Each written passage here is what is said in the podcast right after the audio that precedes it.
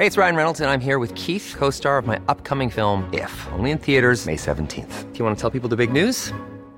All right, I'll do it. Sign up now and you'll get unlimited for $15 a month in six months of Paramount Plus Essential Plan on us. Mintmobile.com slash switch. Upfront payment of $45 equivalent to $15 per month. Unlimited over 40 gigabytes per month. Face lower speeds. Videos at 480p. Active Mint customers by 531.24 get six months of Paramount Plus Essential Plan. Auto renews after six months. Offer ends May 31st, 2024. Separate Paramount Plus registration required. Terms and conditions apply if rated PG. I'm Sandra, and I'm just the professional your small business was looking for. But you didn't hire me because you didn't use LinkedIn jobs. LinkedIn has professionals you can't find anywhere else, including those who aren't actively looking for a new job but might be open to the perfect role, like me.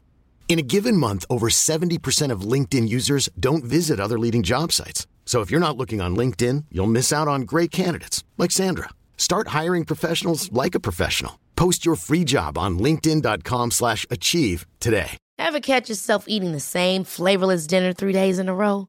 Dreaming of something better? Well, HelloFresh is your guilt-free dream come true, baby. It's me, Kiki Palmer.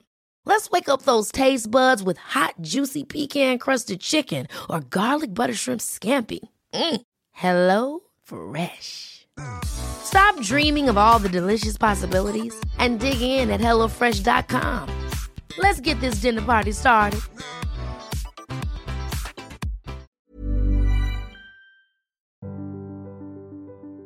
Hallå, hallå, hallå alla mina fantastiska Lyckopodden-vänner och välkomna till ännu ett avsnitt av säsong 3.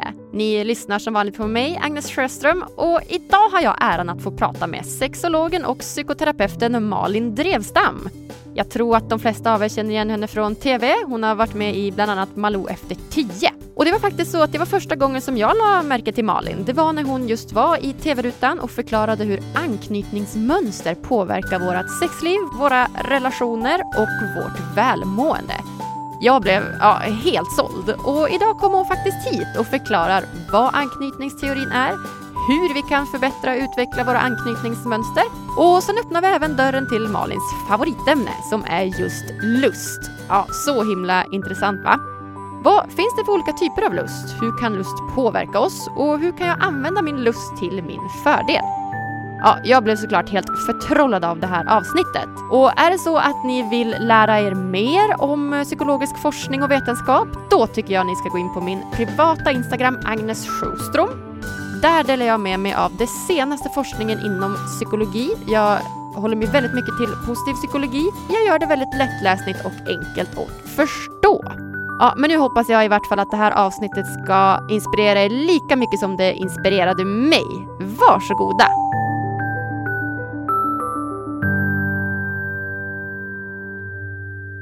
Då säger jag välkommen till Lyckopodden Malin Drevstam! Tackar, tackar. Gud vad kul att ha dig här Malin! Spännande. Äntligen ska vi få prata om mitt favoritämne, anknytningsteorin. Ja, den är intressant, eller hur? Ja, den är så intressant. Mm. Det var egentligen anknytningsteorin som var som den första psykologiska funktionen som fick mig att vilja fortsätta läsa psykologi. Jaha, vad kul. Ja, Ja. jag tycker det är så spännande. Hur kom det sig att du blev intresserad av anknytningsteorin? Det var faktiskt när jag jobbade som kurator på en sex och samlevnadsmottagning på Danderyds sjukhus där jag träffade människor som hade haft eh, infektioner, könssjukdomar av olika slag.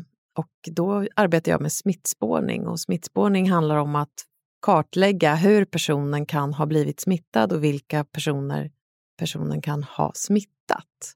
Och då kan man undra vad har könssjukdomar med anknytning att göra? Ja. Men jag träffade väldigt, väldigt många människor, flera hundratals människor, där jag väldigt snabbt fick prata om någonting som är så känsligt som vårt sexliv. Och då lade jag märke till att vissa tyckte inte alls att det var känsligt, medan andra tyckte det var jättekänsligt. En del beskrev sexliv eller sexuella beteenden som var väldigt destruktiva och eh, sexuella beteenden när de inte hade egentligen riktigt kontroll över vad de hade varit med om eller vad de hade gjort. De till exempel vågade inte be om kondom eller vågade inte säga nej av rädsla för att inte få vara med eller vara kvar med den här personen. och så. Det blev så tydligt för mig att vi har sex på så många olika sätt och vissa personer har sex och mår verkligen dåligt när de har det och andra skulle vilja ha mer sex men får inte till och vet inte hur de ska hitta lusten. Och det blev väldigt tydligt för mig hur olika vi är relaterat till sex. Och eh, när jag sen studerade min grundläggande psykoterapiutbildning så presenterades anknytningsteorin för mig och den ger verkligen en förklaringsmodell till varför vi reagerar så olika av samma aktivitet, sex. Så att den blev som någon slags raster som träddes över allt jag kunde om mänskligt fungerande och gjorde det begripligt eh, i någon slags förenklad version helt enkelt. Ja, ja gud så spännande. Ja.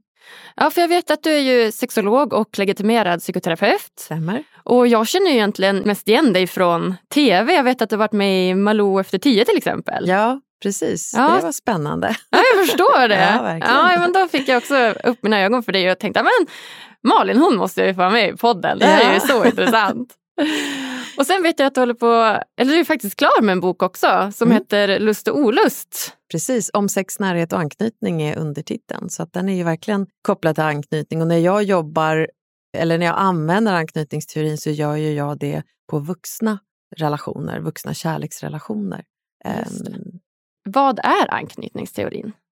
Anknytningsteorin kommer från den som grundade teorin, John Bowlby, på 60-talet.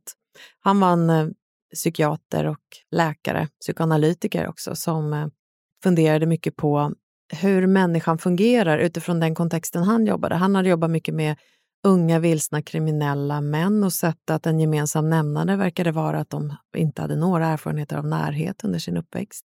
Han tittade också på barn som fick lämna London under andra världskriget för att bo mer i säkerhet ute på landsbygden medan deras föräldrar bodde kvar i stan. Och man kunde se att de barnen som sattes i skydd på landet i själva verket for mer illa för att de inte hade sina vuxna föräldrar eller sina föräldrar som en trygghet i närheten av sig. Eh, Han tittade också på barn som var föräldralösa och bodde på barnhem där man kunde se att dödligheten var mycket högre hos de barnen som låg på barnhemmen. Ehm, och när man eh, förstod att de barn som sov i sängar närmast korridoren överlevde i lite högre grad så drog man slutsatsen att det är för att de får tillgång till någon form av närhet och beröring av nattpersonal, av städare, av sköterskor och de barnen som sov i sängar närmast fönstren fick nästan inte den beröringen i förbifarten, eller fick den inte helt enkelt. Eh, Då testade man att lägga barnen i samma säng, två och två. Och plötsligt så blev barnen mycket friskare. Så John Bowlby Mhm. tänkte, hmm, det verkar vara någonting med närhet till en annan person som har stor betydelse. Och han tittade på evolutionen en hel del och så tittade han på när en människa blir rädd, då springer hon bort från det som skrämmer en. Men människan springer inte random till vilket håll som helst utan den springer i den riktning där det kan finnas någon som tar emot den. Eh, till skillnad från många djur som springer åt vilket håll som helst. Bort, bara, alltså gasellerna springer i bort ifrån lejonet. De springer inte till en trygghet utan de vill bort från faran. Men vi människor verkar springa till en trygghet dessutom. Okej. Så att det verkar ha stor betydelse vem det är som tar emot och att det finns någon som tar emot den när man blir skrämd. Ja, gud vad spännande. Verkligen, och då kunde man se, han och hans eh, medarbetare Mary Ainsworth kunde då se att hur, hur relationen ser ut till den vi springer till när vi blir rädda kommer forma tankar vi har om hur värdefulla vi är och hur mycket vi kan lita på att andra människor finns där för oss. Om, om jag har ett värde i livet eller om jag inte är någon som man behöver bry sig om överhuvudtaget. Så hon hittade otrygg och trygg anknytningsstil. Hon kunde dela upp barns beteenden. Ja, men om vi börjar där. Vad, vad finns det för olika anknytningsmönster? Ja, man brukar säga att det finns eh, fyra stycken där en är trygg anknytning. Sen finns det två stycken otryggt anknutna modeller och sen finns det en anknytningsmönster som egentligen är frånvaro av anknytning, där det inte har kunnat etableras något, någon strategi. För anknytningsmönster, anknytningsstilar, anknytningsbeteenden är egentligen de automatiska strategier som en människa använder för att få tillgång till närhet, trygghet, uppskattning, tröst. Om vi tittar på den tryggt anknutna så kunde Mary Ainsworth se i ett en experimentsituation hon tog fram som heter främmande situationen. Den är, är, är ehm, framtagen ur massor med experiment och observationer hon har gjort mellan föräldrar och små barn. Då, på den tiden, var det väldigt mycket mammor och små barn för att det var mammorna som var hemma med de små barnen. Därför har anknytningsteorin av en del kritiserats för att handla för mycket om just mor och barnrelationen. Men nu har man sett att anknytningsbeteendena blir... Det spelar ingen roll om det är mamman eller pappan, det är den som är där mest för barnet som barnet knyter an till. Så att knyta an är en biologisk evolutionär drift kan man säga, eller någonting som kickar igång när barnet föds och det behöver omedelbart visa sina behov så att den vuxne ska vilja ta hand om barnet. Det är väldigt svårt för oss att låta bli att ta hand om ett skrikande spädbarn. Ja, verkligen. Det känns inte som att det är så många mammor som lämnar barnet åt sitt öde, utan då är man ju där direkt. Ja, och vem som helst. Jag, jag åkte tåg eh, för ett par veckor sedan och där var det ett litet barn på fyra månader som skrek och så fort det började skrika så kände jag hur svetten började rinna längs ryggen. Och jag, det. Inte nödvändigtvis för att jag blev störd utan jag blev så otroligt känslomässigt engagerad i att Ah. barnet Barnet verkar inte ha det bra.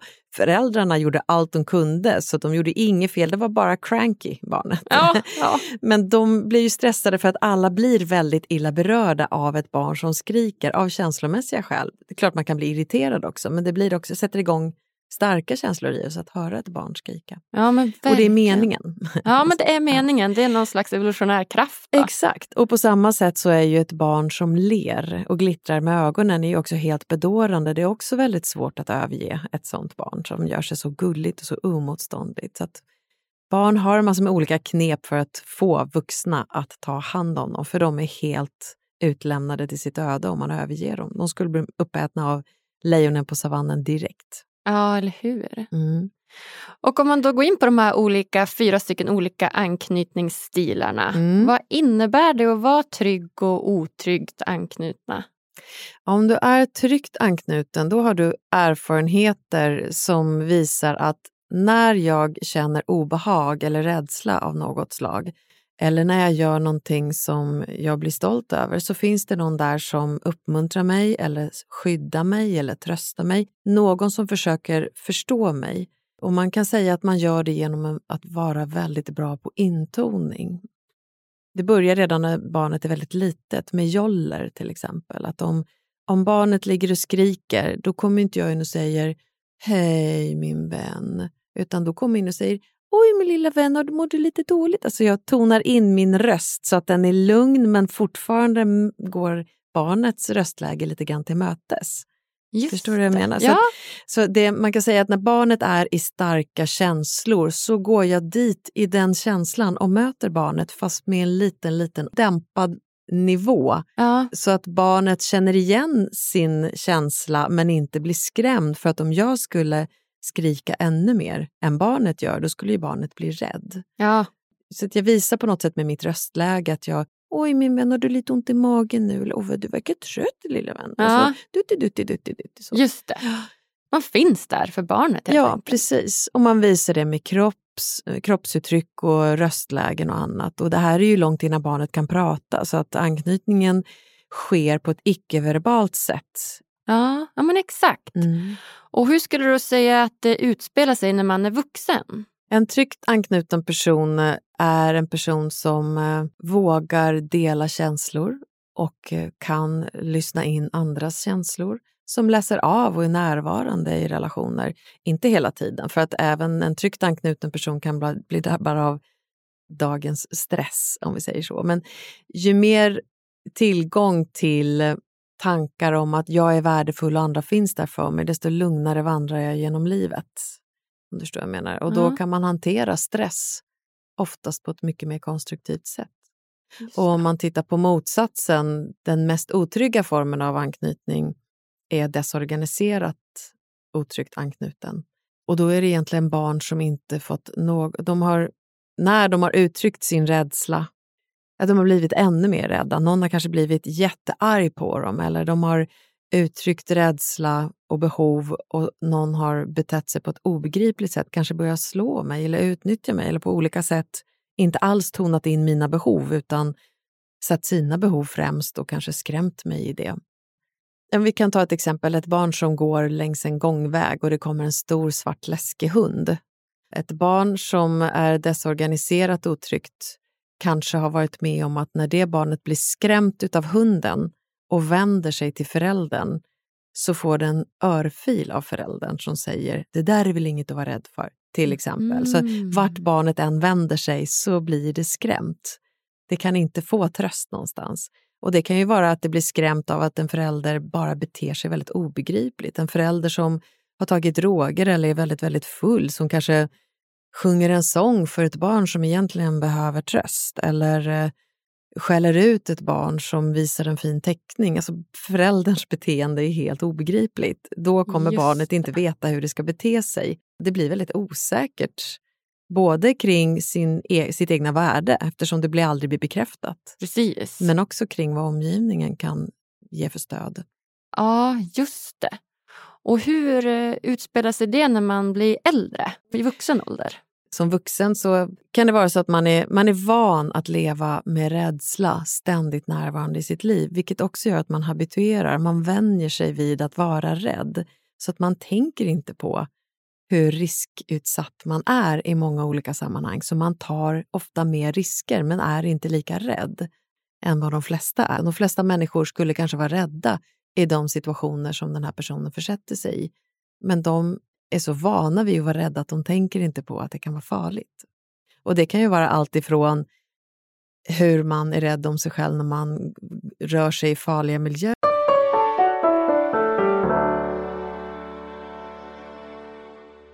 Vill du stärka din självkänsla, sova gott och må bättre? Då borde du testa vägledd självhypnos. Det enda du behöver göra är att lyssna, slappna av och följa instruktionerna. Gå in på hypnotication.com och hitta dina favoriter idag.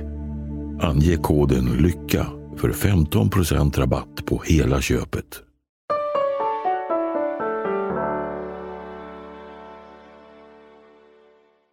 Men det kan också vara att man tar risker som kan ha att göra med eh, karriären eller eh, idrotter eller äventyr eller sånt.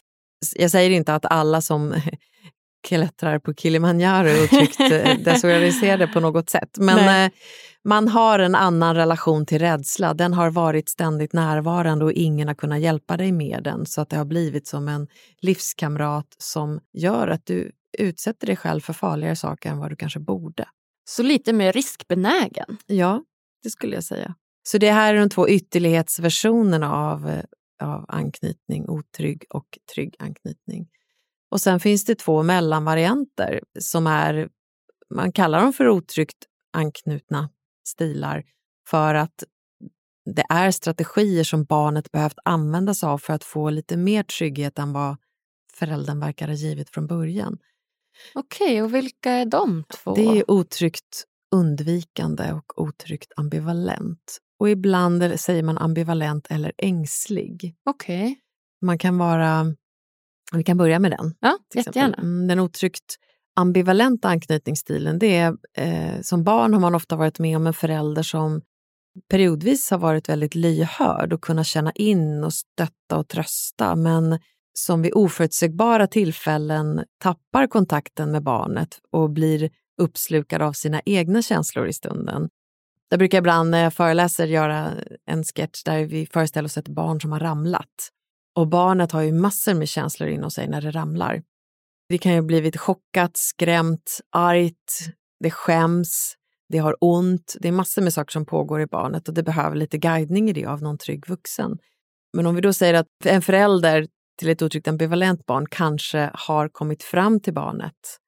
Usch, det var någon som kom när jag ramlade, men när jag väl får stödet av föräldern så är, går föräldern upp i sitt och börjar prata om att det är värdelöst som förälder eller jag skulle aldrig låtit dig balansera på den där stenen. Hur kan jag vara så dålig? Vad ska de säga? Alltså, det handlar om väldigt mycket andra saker, reaktionen, den känslomässiga reaktionen, än om barnet hur det blev för barnet att ramla. Ja, och det kändes också som väldigt mycket hur det var för föräldern, alltså hur jag ser på mig själv. Istället så för förälderns faktiskt... egna behov tar över eh, av olika skäl. Förmodligen för att föräldern själv har en otrygg erfarenhet, en otrygg anknytning.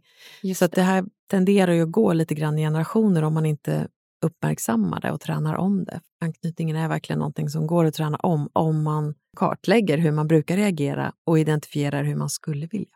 Just det. Så den här ambivalenta otrygga anknytningsstilen som vuxen då, då kan man bli man blir väldigt, väldigt mån om att hela tiden pejla in. Du finns väl där för mig, du överger mig väl inte, du finns väl där för mig. På ett sätt som eh, kan, små barn kan uppfattas som lite klingiga, men de kan också bråka sig till uppmärksamhet. Någonstans så är hela tiden relationen någonting som är viktigt för barnet och närhet är någonting som barnet är upptaget med att försöka få till. Och en del barn kan ju försöka få närhet genom att vara väldigt anpassliga. Att man gör vad som helst för den andra medan andra barn drar mm, föräldern, eller partnern för den delen som vuxen, drar föräldern till sig eh, genom att eh, eh, vilja connecta hela tiden. Men sen kan man också vara lite på sin vakt, för man vet aldrig när föräldern kommer göra en besviken, för att det kommer försvinna bort i sina egna behov. Om du förstår vad jag menar. Ja. Så barnet hinner slappna av lite grann och känna, du finns där för mig, men när kommer du göra mig besviken egentligen? Och då blir det en vaksamhet som hela tiden är aktuell inuti personen som, som någon slags inre parabolantenn eller ett nervsystem som är ute och pejlar hela tiden. Just det. Du lämnar mig väl inte, du älskar mig väl? Man har väldigt stort bekräftelsebehov och man pejlar av och läser av relationen hela tiden och försöker ha koll på var har jag dig någonstans, var har jag dig någonstans. Just det. Så det, man kallar det för en hyperaktivering av anknytningssystemet. Okej, så att, har jag förstått det rätt då att eh, om man är ambivalent så är det så att man gärna vill ha mycket bekräftelse och söker mycket närhet ja. av sin partner eller en förälder. Men att man kanske ändå inte riktigt litar på det och att det, det finns någon liten varningsklocka i en som säger att Nej, men snart kanske den försvinner mm. igen eller mm. att man inte kan lita på den. På engelska kallar man det för att vara preoccupied. Ah. Och preoccupied på svenska kan man ju säga är överdrivet upptagen med relationen. Ah. Eh, okay. Som ett sätt att hela tiden optimera närhet och trygghet kan man säga. Just det. Och då har vi motsatta reaktionen eller anknytningsmönstret, eh, stilen, som är otryggt undvikande. Och då är man känslomässigt undvikande och också närhetsundvikande för att närhet leder ofta till obehag av något slag eller besvikelser även i det här fallet. Det kan vara det barnet som kanske gått omkring mycket med darrande underläpp när det varit litet eller det har legat och gråtit men eh, ingen har pejlat in eller tonat in det här barnets behov utan stängt dörren och så har du fått lägga och gråta själv. Eller sagt det där är väl inget att gråta för, till exempel. Mm. Eller eh, blivit arga, sluta gråt nu. Alltså på något sätt inte mött barnets känslomässiga uttryck. Och det barnet lär sig att det är ingen idé att uttrycka vad jag känner eller behöver, för det finns ändå ingen där som bryr sig om det. Och då slutar mm. man lite grann att känna efter vad det är man behöver. Och om du inte känner efter någonsin vad det är du behöver så kommer du inte lära dig förstå dina känslor. Det blir också väldigt svårt att uttrycka till någon annan vad du behöver. Man har svårt att läsa av sig själv och sina egna känslor och därmed blir det också väldigt svårt för omgivningen att veta vad de har dig. Så man kan uppfattas som lite känslomässigt avstängd eller ytlig eller lite gåtfull möjligen. Och det kan göra väldigt många människor osäkra på vad de har dig. Eller ibland kan det ge ett intryck av att du är väldigt trygg och stabil för att ingenting ruskar om dig. Men i själva verket så är det kanske för att du inte är i kontakt med dina känslor och därför inte heller kan spegla. Just det. Eller visa dem. Så att som barn har du helt enkelt inte fått den bemötelsen som du borde fått. Då, så att säga. Så att om du är jätteledsen så är det aldrig någon som har riktigt varit Nej, där för utan precis. de har nästan bara Dissat det, avfärdat ja, det. Kan man avfärdat säga. ditt beteende. Ja, okay. precis. Och har du något exempel på hur det kan utspela sig som vuxen?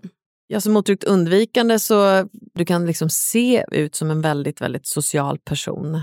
och så. Men du är inte särskilt transparent med hur du mår, vad du känner, utan du pratar om saker och ting. Du har också en tendens att se på händelser utifrån ett lite mer logiskt analytiskt perspektiv. Så om jag har klienter på min mottagning där jag kanske ställer frågan Oj, hur kände du då?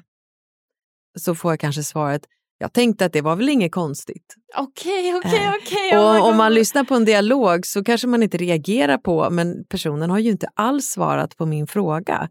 Men hade det varit en, en mer tryggt anknuten person eller kanske en mer otryggt ambivalent som är mer känsloorienterad, då hade hon kanske sagt det var förfärligt, jag blev jätteledsen. Just Eh, men. Medan den otryggt undvikande är mera då pratar om runt omkring det på ett ja, sätt som gör att tanken och... Ja, tanken och fakta runt omkring vad som hände och vart man gick och vad man gjorde. Ja. Och så, jaha, men det måste ju ha varit väldigt förvånande för dig att du hamnade i den här situationen, kanske jag säger. Nej, men jag ringde ett telefonsamtal och då fick jag svar. Alltså det blir verkligen... om man ska jobba med anknytning så behöver man så att säga hålla sig i känslomässigt relevanta områden. För det är när man jobbar med känslorna som man kan komma åt till exempel rädslor eller andra obehagliga känslor som man försöker undvika. Man behöver förstå dem och vad det skulle betyda om jag istället var närvarande i känslan och inte kritiserade mig själv för att jag känner som jag gör till exempel. Nej, precis.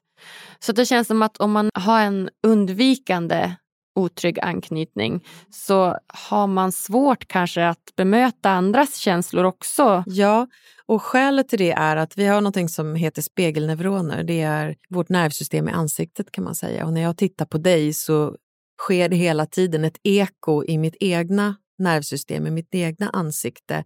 Om jag skulle sparka min stortå i väggen, då skulle du Rynka ansiktet, rynka ansiktet och, exakt. Ja, just det. Och nästan ja, känna det ja, själv. Exakt, exakt. Ja. och det är spegelneuronerna som ger den Ah. reaktionen. Och det gör att du plötsligt förstår vad jag kan tänkas känna.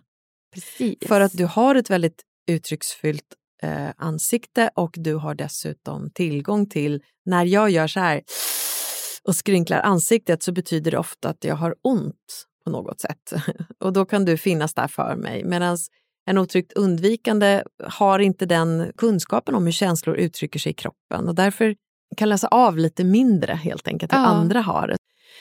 Eh, När det gäller sex då så kan man säga att det är mass- sex är ju väldigt fysiskt. Det är mycket fysiska sensationer och förnimmelser som ger njutning. Verkligen. Medan om man då sällan är i sin kropp och känner efter hur härligt det är med sex och hur härligt det är att se dig njuta till exempel.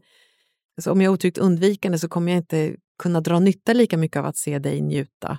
För att jag använder inte mina spegelneuroner på det sättet. Jag kommer inte heller riktigt lägga märke till förnimmelser och så som pågår i min egen kropp. För att jag är, jag är så ovan att känna efter. För när jag som barn kände efter så fanns det ändå ingen där som kunde hjälpa mig förstå vad jag kände.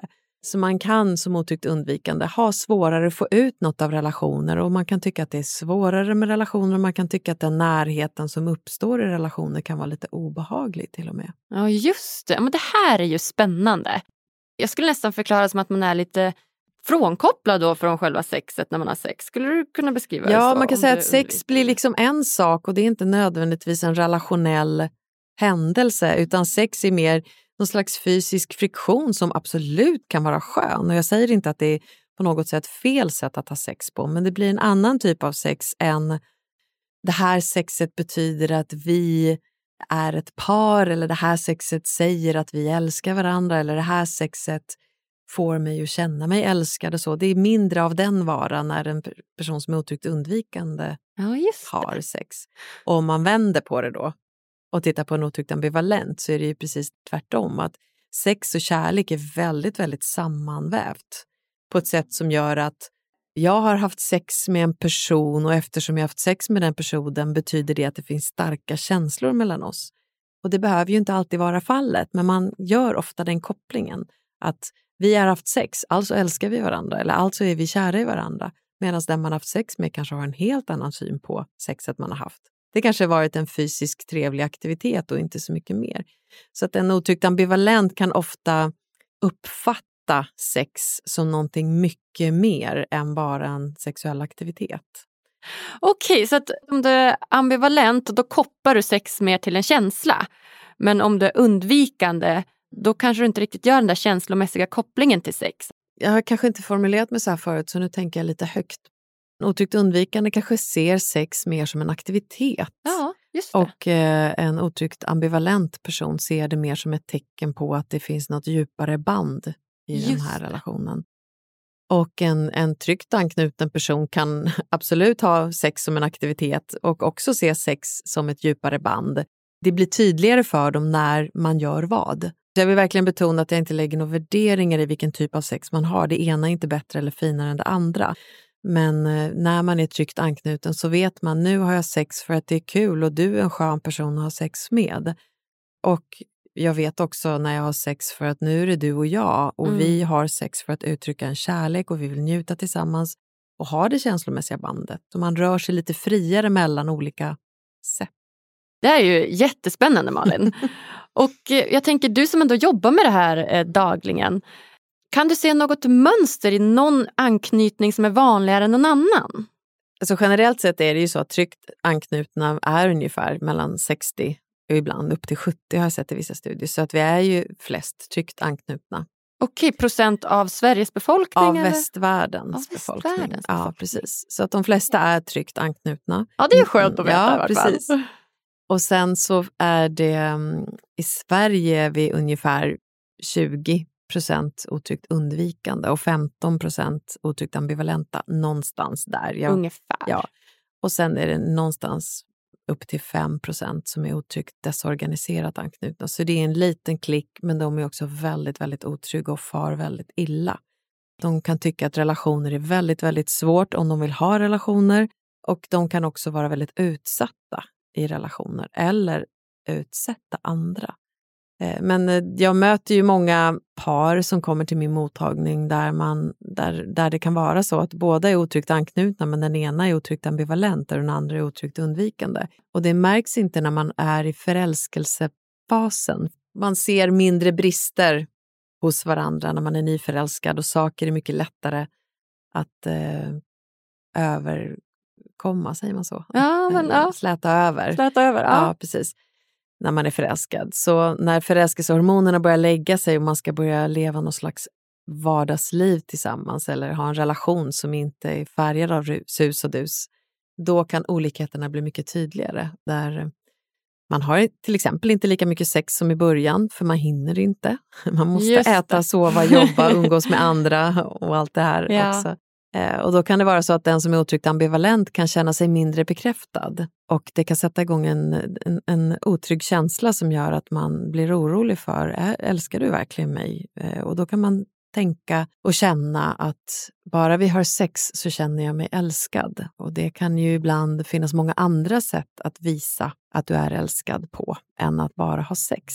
Vad är det, liksom, det vanligaste mönstret när man ser i din mottagning? Alltså, vad träffar du mest för människor? Är de mest undvikande, är de mest ambivalenta eller är de trygga? Eller vad, vad ser du att de mesta behöver hjälp med? Ja, jag träffar ju alla kategorier. Jag träffar ju par som är tryggt anknutna där eh, det kan finnas eh, andra saker som påverkar sexlivet. Extrem trötthet, sjukdom, det kan finnas förlossningstrauman eller andra typer av trauman och så. Så att man är inte på något sätt vaccinerad från motgångar i livet bara för att man är tryggt anknutna Nej. i en relation. Så jag träffar många tryggt anknutna. Men eh, om vi tittar på eh, otryggt anknutna så träffar jag absolut dem mycket. Jag tror att jag kanske har en liten övervikt på otryggt ambivalenta för att de vill gärna ha hjälp.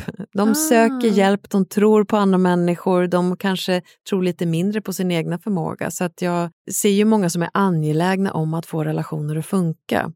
Men jag träffar också väldigt många otryggt undvikande för att de börjar förstå att mitt sätt att vara i relationer puttar människor ifrån mig. De känner sig oälskade av mig, de är ofta svartsjuka på mig, de tycker att jag är gåtfull, svår att förstå, så jag behöver bete mig på ett annat sätt för att relationerna ska bli bättre. Men jag skulle nog ändå säga att otryggt undvikande har en lägre benägenhet att söka hjälp för att relationer inte är lika, lika angeläget Nej, på det sättet. precis. Exakt. Men jag träffar många par där en är otryggt ambivalent och en är otryggt undvikande. De missförstår ofta varandra. Där den som är otryggt ambivalent vill ha mer bekräftelse på det är väl vi och tycker också ofta mer om eller har mer positiva associationer till sex i relationen och vill ha mer nära sex eh, på ett sätt som handlar om ögonkontakt, som handlar om lite mera känsla av symbiotiskt sex nästan. Okej. Är det vanligt att eh, personer med otrygga anknytningar då dras mot varann? Nej, och alla kan ju träffa alla och nu sitter vi ju i en podd så jag kan inte visa men om du tänker dig att man sprider ut mönstren fördelat på ett cirkeldiagram så är ju 60 procent lite mer än hälften av det här diagrammet. Och om du då är på ena sidan av cirkeln och på 180 grader på andra sidan cirkeln så är du båda två är fortfarande tryggt anknutna. Men man kan ha en tendens att dra åt olika håll om man blir väldigt pressad. Eh, men jag, har också, jag ser också att många otryggt ambivalenta verkligen dras till otryggt undvikande och vice versa. De som är otryggt undvikande, alltså känslor är ju ofta det som färglägger livet, som gör livet intressant och meningsfullt. Att vi känner saker och ting. Om man går, om man går igenom livet utan att vara känslomässigt uppmärksam och närvarande så blir livet ganska enahanda och tråkigt. Så en otryggt undvikande kan ju ofta fastna mycket för en, den känslomässiga eh, närvaron som en otryggt ambivalent har. Just det. Men den otryggt ambivalentas känslomässiga närvaro kan ju också ofta bli too much, mm. om man säger så. Så det blir ofta att den ena är lite too much och den andra är too little. Ja, alltså, precis. För mycket och för lite möts och när de är tillsammans så blir det mängden känslomässig närvaro blir lagom. Men man har mycket att lära av varandra för att annars man kommer verkligen missförstå varandra om om den ena sluter sig när den mår dåligt och den andra blir klängig eller väldigt pockande Verkligen. när den mår dåligt ja. så blir det lätt hänt att man missförstår varandra helt enkelt. Ja men verkligen. Vilken tur det är att det här har blivit så upplyft nu det här med anknytning. Mm. Det verkar som att det blir större och större och vanligare och vanligare att prata om. För det känns ju som att då kan man också få hjälp med de här problemen. Exakt, för att även om vi har negativa anknytningserfarenheter med oss som barn så finns det väldigt mycket man kan göra för att ändra dem, för vår hjärna är plastisk. Ja, men om vi börjar där då. Mm. Eh, för jag tänker, om vi börjar med ambivalent till exempel, om man är otrygg ambivalent mm. och då vill bli lite mer trygg kanske för mm. att förbättra välmåendet lite grann. Mm. Hur gör man då?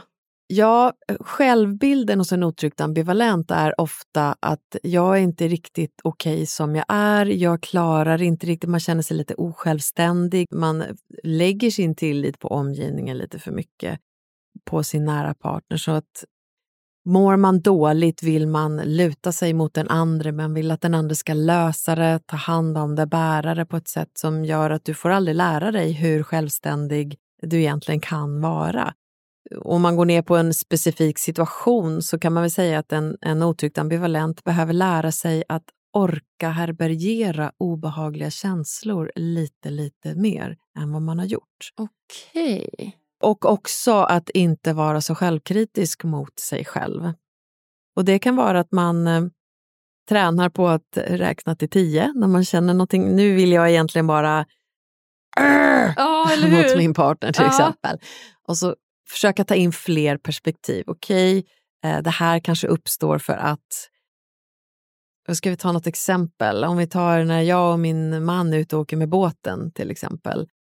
Så har jag erfarenheter att när jag var liten och var ute och seglade, när vi skulle lägga till ibland så blev det väldigt dramatiskt. Vinden kom och tog båten så att det, och det var grynnor överallt och man skulle hoppa land och det var massor med tampar och det var order till höger och vänster. Så det är lite ett stressmoment för mig. Eh, och min man är väldigt van att köra båt, så när vi ska lägga till någonstans så blir han väldigt domderande och kommenderande. Och, så Just det. och jag blir i jämlikhetens namn väldigt irriterad över att han ska styra och ställa med mig. Men för ja. honom är det bara ett praktiskt sätt att vara tydlig och konkret hoppa i land där, gör si, gör så. Och då kan jag bli, du ska inte hålla på att tala om för mig vad jag ska... Just det. Och, jag, jag som är, om jag är någonting så är jag lite åt det ambivalenta ja, hållet. Okay. Så jag blir väldigt snabbt fylld av känslor och känner att jag behöver göra någonting åt det. Liksom. Jag kan bli väldigt uppriven av en sån situation. Istället för att starta ett gräl när vi har lagt till båten och säga jag gillar inte att du använder den där tonen mot mig och jag tycker inte att du ska så, så kan jag behöva sätta mig lite för mig själv en stund för att lugna ner mig. För att annars vet jag att, att det här skulle bara kunna eskalera. Så då säger jag, jag ska acceptera att du styr och ställer med hur vi gör när vi lägger till. Då behöver du acceptera att jag måste gå undan och lugna ner mina känslor lite grann. För det, jag blir så uppriven inombords. Jag behöver verkligen samla mig, gå undan och samla mig och lugna ner mig lite grann. För att det som händer då är, om man tittar på hur vår hjärna fungerar, så har vi amygdala som är en del av vår gamla reptilhjärna. Det är den som går igång när vi blir rädda och stressade och vi uppfattar hot någonstans. Och när vi blir väldigt rädda då släpper frontalloben sin närvaro. Man blir lite mer korkad, man blir lite mer dum. Och när frontalloben inte är incheckad, det är också den delen som gör oss smarta i sociala sammanhang. Eh, frontalloben, som gör att vi kan känna empati, som gör att vi kan vara närvarande och ta kloka beslut och så.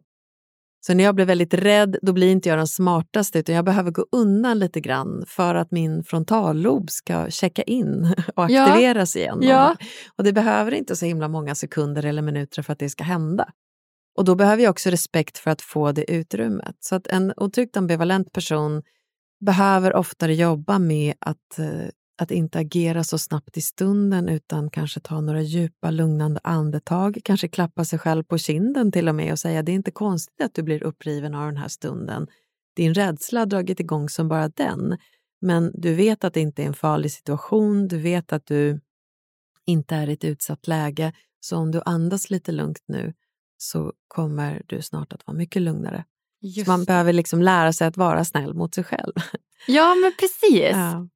Så att om man då är ambivalent, det man ska göra då är att lära sig vara lite snäll mot sig själv. Ja. Är man otryggt ambivalent eh, och väldigt otrygg så är ju det här det är ju nästan i princip omöjligt. Så man behöver ju någonstans lära sig ändå att det går att lita på den andra mer än vad du sannolikt har erfarenhet av sedan tidigare. Så att våga lita på att den här personen, det den säger, är det okej så är det okej. Träna på att lita på det. Leta inte efter jag vet nog vad du egentligen menar och du kommer säkert svika mig i slutändan i alla fall. Utan våga försöka träna på att du kommer bli okej oavsett och den andra vill dig väl. Och det här kan ta lång tid, det kan ta flera år att träna upp det här, men det går. Jag har sett det i mitt terapirum om och om, och om igen. Men man behöver lägga märke till i vilka situationer triggas min rädsla. Och hur kan jag förstå de situationerna? Jag kanske förstår att det är ett eko av tidigare liknande erfarenheter. Och då behöver jag förstå att nu är nu och inte samma situation som då. Om vi tar min situation med båten Ja. här. Då så, när, jag, när jag var liten så, så kunde jag ju bli lite, väldigt stressad av de här situationerna för att pappa var kapten och lät väldigt beslutsam och jag hade ingen koll på vad som var farligt eller inte utan jag lydde bara order. Men nu när jag är vuxen vet ju jag att snabba order behöver man ge för blåser det mycket och det finns grynnor runt omkring då kan man inte stå och dividera och diskutera och ifrågasätta. Det är bara att göra. Just det. Då kan jag ha mycket större förståelse för varför jag blir styrd och ställd med och sen kan jag skratta lite när jag väl har fått lugna ner mig Ja. efteråt om man säger så. Så att man ska tänka att den andra personen faktiskt vill en väl. Och det, det är viktigt då ändå att tänka på att det är ju inte alltid så att du faktiskt har en relation med en person som vill dig väl. Nej, vad händer då? Ja, då behöver man kanske rådfråga andra. Ett bra sätt för, både, för alla människor egentligen är ju att skriva dagbok i vilken man reflekterar över vad känner jag, vad hände, vad tänkte jag? Ja, Och sen- den är bra. Ja, för då får man, man sortera lite grann i sina känslor för man kan bli väldigt överväldigad med otryggt ambivalent. Ja. Då behöver man sortera lite och förstå händelseförloppet och reaktionen och hur allting triggar varandra så att säga. ja, just det. Ja, spännande. Ja, det är väldigt svårt att förenkla. Det är ju egentligen, jag jobbar ju som terapeut med relationer och anknytning hela tiden och det är ju ganska omfattande jobb. Ju otryggare du är, desto mer behöver du jobba med din anknytning. Men det viktiga är att du har någon som är lite mer trygg än du, som kan guida dig i det hela. Och har Ja. du en vän som du kan bolla en situation med. Du, jag undrar om jag överreagerade. Jag skickade 20 sms när min partner kom 30 minuter för sent. Var det lite too much? Just det. Ja, om jag hade fått 20 sms på en halvtimme hade jag kanske... Så lite sådär hitta ja. guidning i vad är, vad är ett sunt sätt Ja. att, att komma nära en annan människa. Ja, men för det låter ju verkligen som att om du är den här ambivalenta personen och du blir lätt lite överväldigande Mm. mot en annan människa och du kanske skickar 20 sms som du säger. Ja. Så låter det någonstans som att då, ja, men börja reflektera, skriva dagbok, räkna till tio och bli Mm. lite mer eftertänksam. Och snäll mot dig själv. Göra lugnande saker så att ditt nervsystem lugnar ner sig helt enkelt. För det är alldeles uppspidat ofta. Hur gör man för att vara snäll mot sig själv? Jag jobbar mycket compassion-fokuserat Eh, Det kan man göra genom att visualisera sig själv. Om vi säger att du ser dig själv som en, nu sitter jag här och jag är alldeles upprörd, hjärtat dunkar och jag tänker, har det tagit slut nu eller? Då kan jag andas lugnt och sen föreställa mig att en annan version av mig själv kommer in i stunden. En kärleksfull och omtänksam och tröstande och stöttande version av mig själv kan säga jag förstår att du är upprörd och det är inte konstigt att vara upprörd i en sån här situation. Du vill ju inget hellre än att vara nära och nu är du osäker på om du har någon nära dig eller inte eller om det är slut. Det är en jättetuff situation och många människor skulle känna igen sig i din situation. Och att på något sätt så prata vänligt och stöttande till sig själv. Och det kan man göra genom eh, brevskrivande, att skriva ett omtänksamt brev till sig själv till exempel. För att få inre röster som är snälla och omtänksamma och inte dömande eller hånande eller kritiserande, vilket vi ofta hamnar i. Ja men exakt. Så att när vi då får den här känslostormen om att åh, han kommer lämna mig, han har inte svarat på mina 20 Ja. sms. Då kan man försöka medvetet att prata lite logiskt med sig själv och säga, ja men Och in- Och inte bara logiskt utan Nej. verkligen med värme och vänlighet och omtänksamhet. Och absolut, man kan säga att det är helt begripligt att du känner så här i den här situationen. Eller om det utifrån sett inte verkar särskilt begripligt så kan man säga med tanke på vad du har varit med om tidigare i ditt liv så är det inte så konstigt att du reagerar så här starkt i den här situationen. just det. Men det betyder inte att din reaktion säger någonting om, om hur det faktiskt är just nu. Personen kanske verkligen behöver prioritera den här resan eller eh, vad det nu kan vara. Och det betyder inte att hen älskar dig mindre för det. Ja men precis. Mm. Ja men jättebra Malin. Om vi går vidare till den här uh, otryggt undvikande Mm. personen då. Säg att man har en väldigt otrygg undvikande anknytningsstil och man gärna liksom kanske nästan puttar bort andra eller att man Ja. inte har så rikt känsloliv och att man nästan vill ha distans. Om man då vill förändra det och bli lite mer tryggt anknuten där för att Mm. förbättra välmåendet, hur gör man då? Man behöver gå på känslospaning. Känslospaning? Ja, lite så. Lägga märke till eh, vad är det jag egentligen känner? Hur reagerar min kropp? I alla situationer där det inte riktigt blir som du tänkt dig, där du blir förvånad eller förvirrad eller förskräckt kanske, stanna upp lite och ta reda på vad var det för situation? Vad hände egentligen? Vad tänkte du? Vad kände du? Hur var din kropp? Var den spänd, avslappnad, ilade det, pirrade? Var den varm? Blev den kall? Tappade du kontakten med den eller blev du alldeles eh, varm? Vilka impulser fick du i stunden? Så att verkligen kartlägga alla dina reaktioner för då kommer du bli mer medveten om vad som faktiskt händer i varje situation. Om jag skulle fråga dig Agnes, om vi låtsas att du sällan kör bil och så har du hyrt en bil och sen är det lite halt och så märker du att shit, jag höll på att krocka. Du ställer dig på bromsen och tvärnitar. Kan du, så här när vi sitter och pratar, föreställa dig hur din kropp skulle känna sig i ett sånt ögonblick?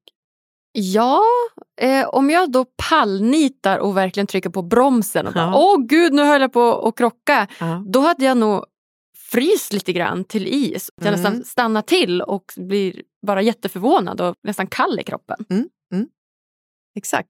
Det är sånt här man kan behöva göra. Jag vet om jag skulle vara med i samma situation, då har jag lagt märke till att jag får som ilningar i mina tår. Ja, lite ilningar. Ja, Ja. Och, och då vet du, så här, ilningar i tårna, det måste betyda att jag precis har varit rädd.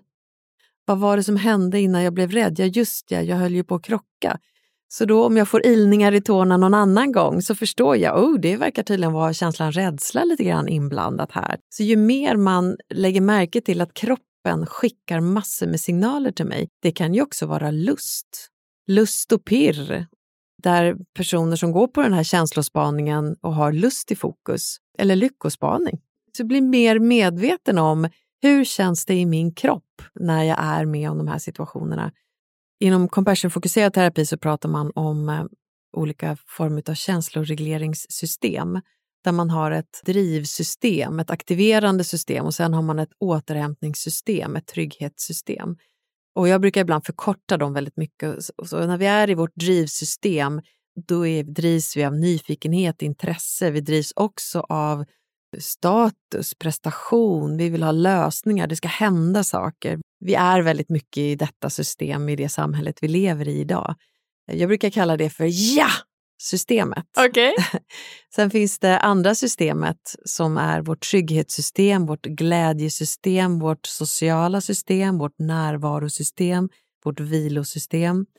Rest and digest kallar man ofta det för inom eh, det här mera ah-systemet. Så vi har liksom ett sy- system som är ja och ett som är ah. Okej. Och det där ja, det styrs av dopaminer. Vi får korta duschar av lyckohormonet dopamin till exempel. Så det är en typ av lycka som är kortvarig men som ska få oss att tycka att det här vi gör är så himla härligt att det vill vi göra igen. Och sen finns det det andra systemet som är mer oxytocinstyrt och endorfinstyrt som är ah. Och det handlar ju mycket mer om förnöjsamhet, tillfredsställelse, en glädje som är mer långvarig. Förstår du vad jag menar? Mm. Ja, det gör jag. Och jag tänkte lite när jag kom till dig här i Lyckopodden då, så för mig blir det ju att hjälpa mina klienter men också förstå mig själv utifrån, är jag i ja-systemet eller är jag i ah-systemet? Det är som två olika typer av lycka nästan, eller Ja. välmående. Ja. precis. Och jag skulle nog säga att den, den här dopaminsystemet, det är nog där, där jag befinner mig om jag har jättestark känsla av um, eufori. Och det kan ju vara att jag, jag blir jättelycklig av att någonting jag sett fram emot inträffar och det kanske överträffar mina förväntningar eller upplever precis till mina förväntningar. Då kan det bli som en ilning av, av välbehag i min kropp. Så! Ja. Och sen har vi ju den andra typen då som är mer, om man då kan säga stillsam lycka, eller om man, det egentligen handlar om förnöjsamhet. Jag gillar verkligen ordet förnöjsamhet. Det är ett bra ord, förnöjsamhet. Ja. Och förnöjsamhet är ju någonting som man är mycket stabilare känsla som man kan ha i länge. Man kan känna sig förnöjsam en hel dag, men det är sällan man är lycklig en hel dag. Men man, lyckostunder kan dugga tätt under en dag. Och jag brukar tänka att ju mer förnöjsamhet man har som grund i livet, desto oftare duggar den andra lyckan tätt. Ah, Förstår du vad jag menar? Jag fattar. Så att om du har liksom en generell nivå av Ja. ah-systemet Mm. så är det lättare att hitta ja-systemet mer gånger. Ja, och jag tänker att det är så för att när man är avslappnad, och nu kommer vi in lite grann på, på lust, Ja. eftersom det är ett av mina favoritämnen. Ja, kör, så spännande. Ja, eh, det är lättare att lägga märke till om du känner lust när du är avslappnad. Alltså när man är nyförälskad då kan lust komma som en blixt från en klar himmel. Det kan vara en väldigt intensiv och stark känsla av att den där personen vill jag vara nära. Jag vill erövra den där personen. Och då är det ju mer som en slags hunger som ger mig en belöning när jag är där framme. Men om jag är i ett mer avslappnat tillstånd så kan jag känna en lust i mig själv, till mig själv på ett sätt som gör att åh, jag känner mig jättepirrig och härlig och det vill jag gärna dela med dig. Så det har en helt annan funktion. Det handlar inte om att erövra eller utan det handlar mer om att dela någonting. Okej. Förstår du skillnaden? Ja, Där eh, jag tänker att lust i form av en extrem kåthet, i form av spontan lust, kan handla mycket mer om att få utlopp för någonting eller erövra någonting. Ja. Man kallar det för responsiv lust när det är den som man odlar, där man ägnar sig åt. Om jag- ser till att jag är avslappnad så jag lägger märke till, hmm, är jag inte lite pirrig nu ändå? Och så säger man det till sin partner, du, jag känner mig lite pirrig. Ja. Skulle du vilja Just ha en det. mysig stund med mig till Ja. exempel? Så spontan lust är den som kommer utifrån, som landar som en blixt från en klar himmel och som du behöver göra något åt, kan man säga. Och den är väldigt enkel, men det är det många människor tänker är sexlust. Och i min värld så är den andra typen av lusten den jag ägnar mig åt. Jag försätter mig i de situationerna. Jag kanske tar ett varmt bad, jag kanske smeker mig själv, jag kanske läser någonting som gör mig upphetsad och försätter mig i ett lustfyllt tillstånd. Den är mer inbjuden eller responsiv.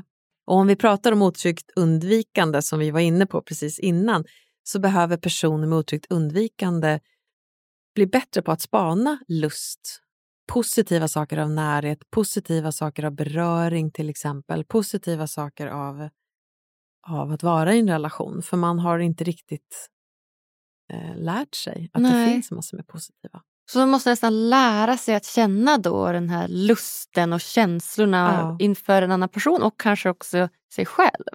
Precis, och där finns det ett begrepp som eh, heter savoring. Har du stött på det i något Nej, sammanhang? det är nytt för mig. Mm. Savoring det är ett så vackert begrepp, tänker jag. Och det är ju att verkligen stanna upp i det som är och, och ta reda på alla detaljer. Så om, savoring är sånt som eh, vinkännare ägnar sig åt till exempel. Att från början kanske de kunde känna skillnad mellan vitt eller rött vin. Eh, Men ju mer de lär känna rödvin, desto mer skillnad känner de mellan olika sorters rödvin. Och plötsligt lägger de märke till om det är ekfat eller blåbär eller körsbär eller om det är lagrat länge eller om det är ett ungt vin. Ja, Man får så otroligt många fler dimensioner av vinet. Och så kan det vara med massor med härliga lustfyllda situationer vi har i livet också. Om jag skulle fråga dig, du behöver ju inte prata om sexlust om du inte vill, men Nej. hur, hur känns din kropp när du känner lust? Hur vet du att det är lust du känner? och gud vilken bra fråga. Ehm, men lust, ja men dels så skulle jag väl kunna definiera det som någon typ av eh, pirr, Mm. som någon typ av nyfikenhet. Mm. Jag ser det som en väldigt positiv känsla. Mm. Kanske lite värme eller liksom ett sökande efter någonting, positiva känslor. Mm. Absolut. Och ju mer man tar reda på ja, hur tusan känns lust egentligen i min Ja. kropp så kan man lägga märke till lust får till i min bröstkorg att röra sig i riktning mot det som väcker min lust. Eller lust får mig att känna ah, min kropp flyter ut lite, jag kanske tar lite mer plats. Eller så får jag lust att göra någonting. Alltså det, det finns jättemycket att ta reda på om man bara undersöker om jag skulle gå ut en vacker solig dag och så skulle jag kanske säga oj vad vackert väder det var. Och Punkt. Ja. Men jag kan också gå ut och säga åh vad luften känns hög och klar och wow vad friska vindar det blåser och solen är verkligen strålande på en helt klarblå himmel. Det får mig att bara vilja titta uppåt och sträcka ut armarna och säga ah! Ja. Alltså man kan verkligen förstärka många positiva känsloupplevelser i sig. Ja, vad Och det kan man särskilt behöva göra om man är otryggt undvikande. Så att om man är otryggt undvika så behöver man undersöka lusten. Ja, precis. Känslolivet överhuvudtaget. Känslolivet. Ja. Men särskilt det som, är, som gör att man börjar associera närhet till andra människor som någonting positivt. Man upplever ju ofta det som väldigt, väldigt sårbart att vara nära sina känslor med en annan människa. Men det är också där det meningsfulla som de flesta människor pratar om när det handlar om att relationer är så viktiga för oss så är det ju att vi vill att relationerna ska innebära en känslomässig upplevelse.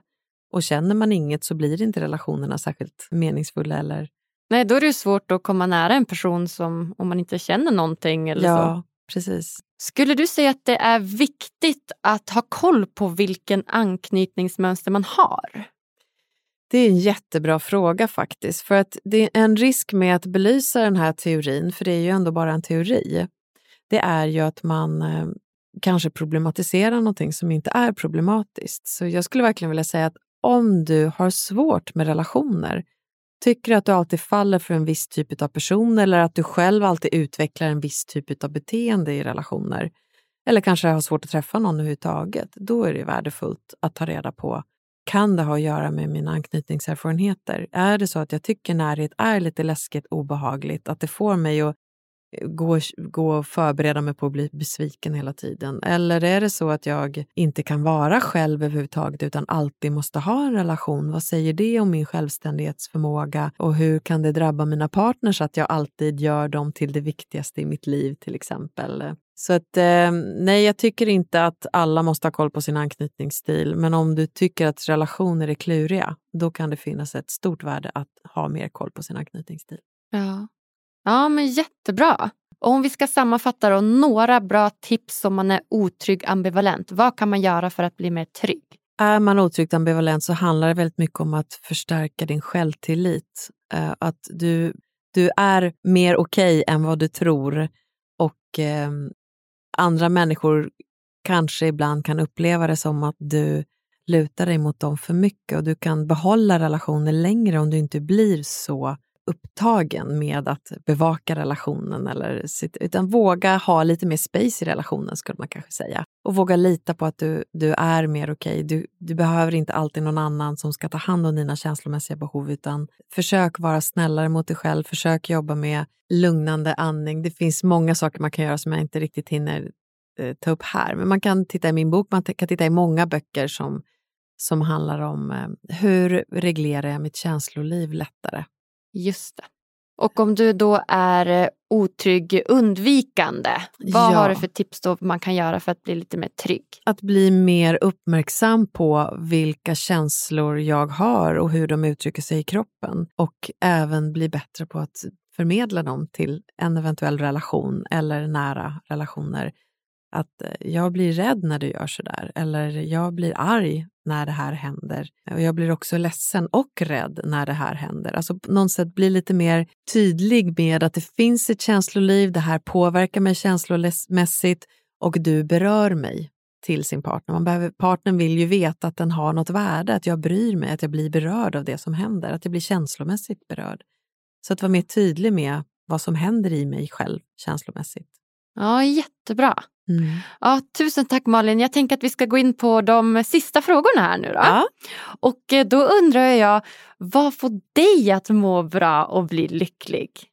Först finns det ju den som jag tror nästan alla människor mår väldigt bra av. Jag kan bli otroligt lycklig i naturen. Jag kan bli otroligt lycklig av att titta på ett eh, naturprogram faktiskt. Det är så? Ja, jag känner en stark känsla av förundran och förundran är kanske en, en eh, mildare form av lycka men den får mig att känna mig så otroligt connectad till allt. Mitt liv känns väldigt meningsfullt när jag känner känslan av förundran och då kan det vara Wow, tänk att isbjörnar kan bete sig så eller tänk att trädknoppar pollineras på det där sättet. Alltså jag kan verkligen bli lycklig över att shit vilket coolt jordklot vi lever på till exempel. Ja. Men, men om, det är för egen del. Men om jag tittar, det som gör mig lycklig annars är ju beröring av någon som jag älskar.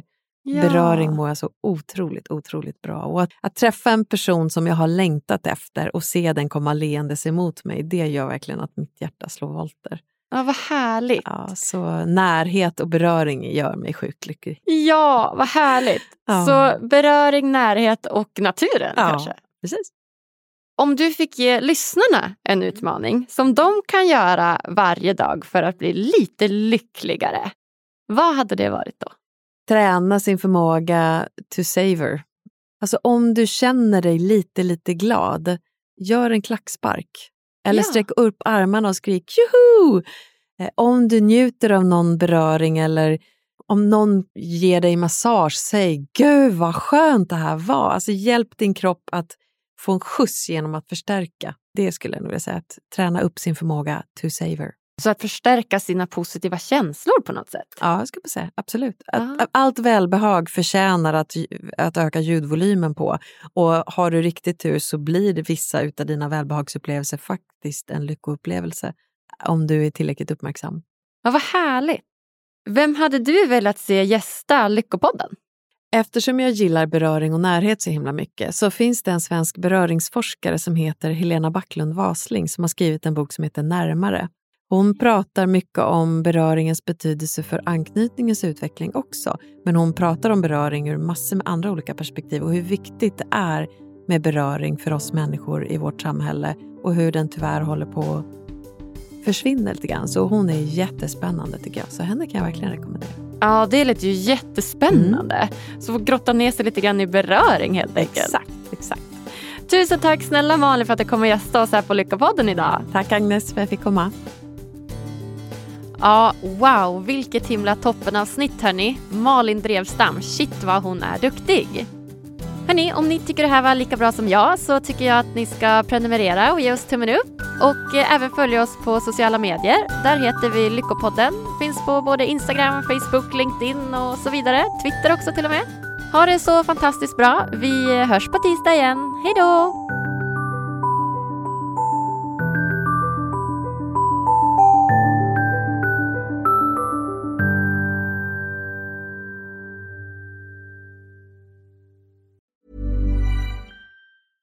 Ever catch yourself eating the same flavorless dinner three days in a row?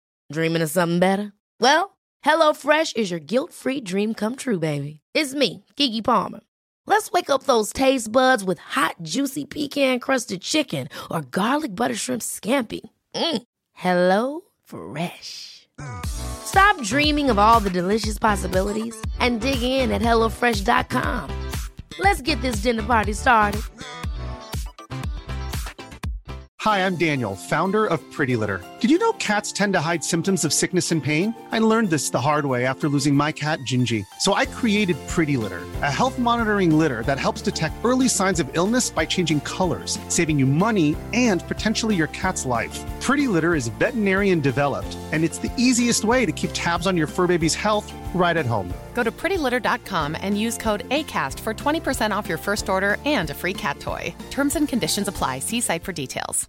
Imagine the softest sheets you've ever felt. Now imagine them getting even softer over time. That's what you'll feel with Bowl and Branch's organic cotton sheets. In a recent customer survey, 96% replied that Bowl and Branch sheets get softer with every wash. Start getting your best night's sleep in these sheets that get softer and softer for years to come. Try their sheets with a 30-night guarantee. Plus, get 15% off your first order at bowlandbranch.com. Code BUTTERY. Exclusions apply. See site for details.